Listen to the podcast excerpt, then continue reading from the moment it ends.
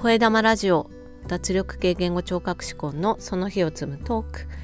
このラジオでは言語聴覚士のコンが言葉声話し方にまつわる話や日々の雑感を一人でのんびり話したり時折ゲストをお迎えして楽しくお話ししていきます。聞いてくださっている方の肩の力をたらんと抜いていけたらと思います。今日は6月28日月曜日です。今日も札幌は非常にあの気持ちの良いお天気で最高気温が23.6度とちょっと風が冷たい感じかな。日差しはとっても強くてずっと当たってるとじりじりとあの暑さを感じるんですけど風は通るとねひんやりするような感じで、まあ、間を取ってあの23.6度24度ぐらいということで過ごしやすいお天気になってます。本当いいお天気続いてて最高だなと思う時期が続いてるんですがいつまでかな、ね、7月から暑くなるようなのであんまり暑いのもねちょっと北海道民としては辛いのでねそこそこにしてもらいたいなと思うんですけど今日は月曜日ということで声のお話をします。声に声じゃない声にまつわるお話なんですけど今日は、えーと、声のケアっていう観点でお話ししていきたいなと思います。で声をケアするっていう風に言葉を聞いた時に皆さんはどんなことを思い浮かべるでしょうか、まあね、喉痛めないようにとかねそういう表現もありますけれども痛めないようにするにはどうしたらいいかを考えるんですけどその前にですね痛める喉を痛める声帯を痛めるっていう状況がどういうふうに起こるのかっていうことを考えるのが一番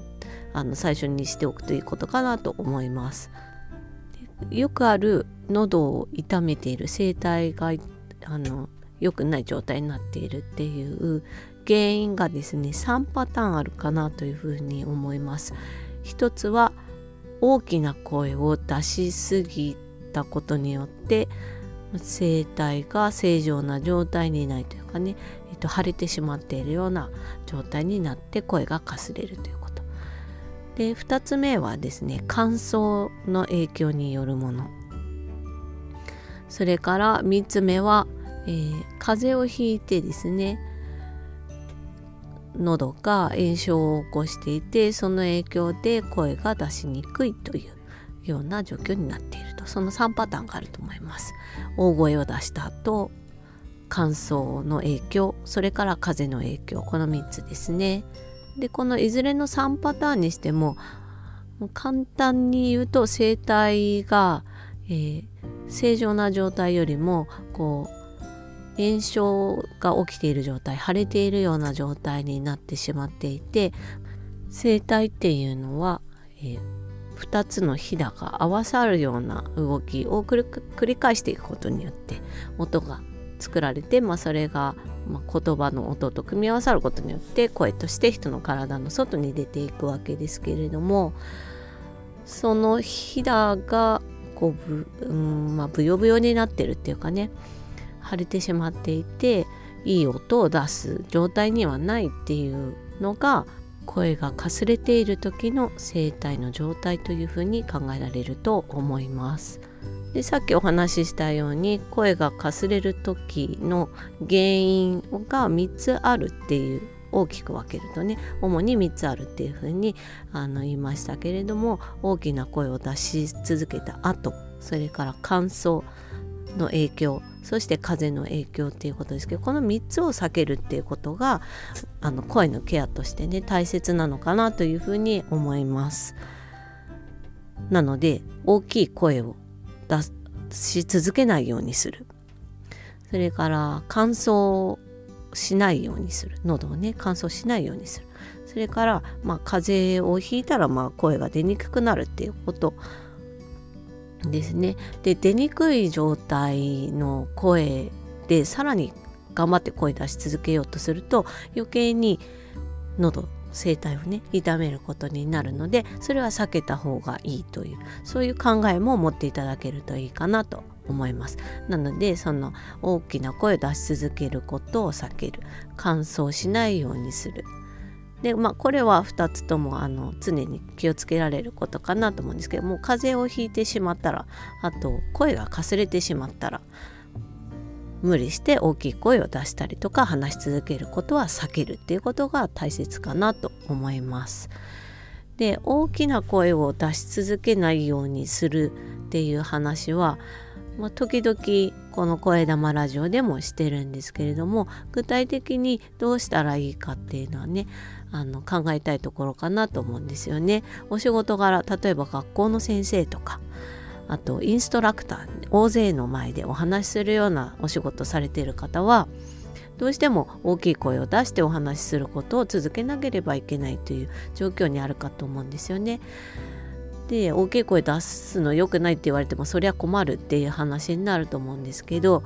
どうして大きい声出すかっていうと、まあ、相手に届くような声の大きさで話したいっていうことですよね。で、うんと、ボリューム声のボリューム大きさを上げていくっていうのも相手に聞きやすくするっていうので一つの手ですけれどももう一つの方法としては相手との距離を縮めるっていうことも大切かなって思うんですよね。遠いから聞こえないっていうことはあの教室とかでもねよくあると思うんですけどまあ生徒さんとかにね近づいていく距離を近づけるっていうことで大きな声を出す環境を避けていくっていうことですね。あとまあもしマイクを使えるんであればマイクを使っていってほしいなと本当に思います教育現場ねなかなか難しいとは思うんですけどマイクを使って先生がお話しできればだいぶ先生たちのあの声っていうかね喉にはね優しくなるんじゃないかなと私は思っています。まあ簡単な話じゃないですけどねこれは。それからえっ、ー、と乾燥を避けるっていうことなんですけどこれはですね肌のケアと同じかなって私は思うんです。肌の場合はまああの化粧水とかねあの乳液とかつけて、まあ、外側から乾燥を避けるっていうことをしますけれども、まあ、そういうことは生体にはできないので他の肌のケアっていうことで考えるとやっぱ睡眠が一番大事かなと思うんです。でそれから、ね、水分をしっかりとるっていうことですね。この2つが大切かなって思います体が疲れるといろいろとあの良くないことが起きて、まあ、体の力もうまく入らなくてそして入らない状態で声出すとどうやったらいいかわからなくなるっていう状況が起きて、まあ、力任せな声の出し方をして、まあ、それが大きい声っていうあの体にとってちょっと負担の強い大きい声の出し方になってしまうということもあるので。なるべくね疲れないようにこれは私も自戒を込めてですね常に水分 睡眠不足自主的にしてしまうのでこれは避けないといけないなと思っています。であの水分の取る量としてはですね文献的には1.5リットル以上毎日摂取した方がいいっていう喉のためにねあのいい生態振動生体の動きを得るためには1.5リットル以上水分を毎日取った方がいいというふうに言われています結構意識しないと難しいですけどね頑張っていきたいなと思いますで最後にちょっと、まあ、自分のサービスの宣伝的にもなりますけれども声のケアとしてですね声の出し方に注目するということも考えてもらえるといいかなと思います。であの発声の知識がないと声の出し方をどうやって良くするかっていうところが分かりにくいので、まあ、声のケアの一環としてですねスピーチトレーニングラボを利用してもらえたらいいなというふうに私は考えてます。スピーチトレーニングラボで何をするかっていうとまずお会いすると最初に声の質だったり声の出し方の評価をするので、まあ、評価を受けるっていうことがね客観的に今の声がいい状態にあるかどうかっていうその声帯の状態的にですね中身声帯の中身見るのは耳鼻科のお医者さんの仕事ですけど私は聞いて判断するっていうことができるので、まあ、あのそんなにねお時間も取らない1回30分から45分ぐらいであの声の質を判断するっていうことに関してはできるので是非ご利用いただけたらなというふうに思っています。でね悪くなってから治していくっていうのはなかなか大変なことで人によってはね癖になったりとか声帯のあの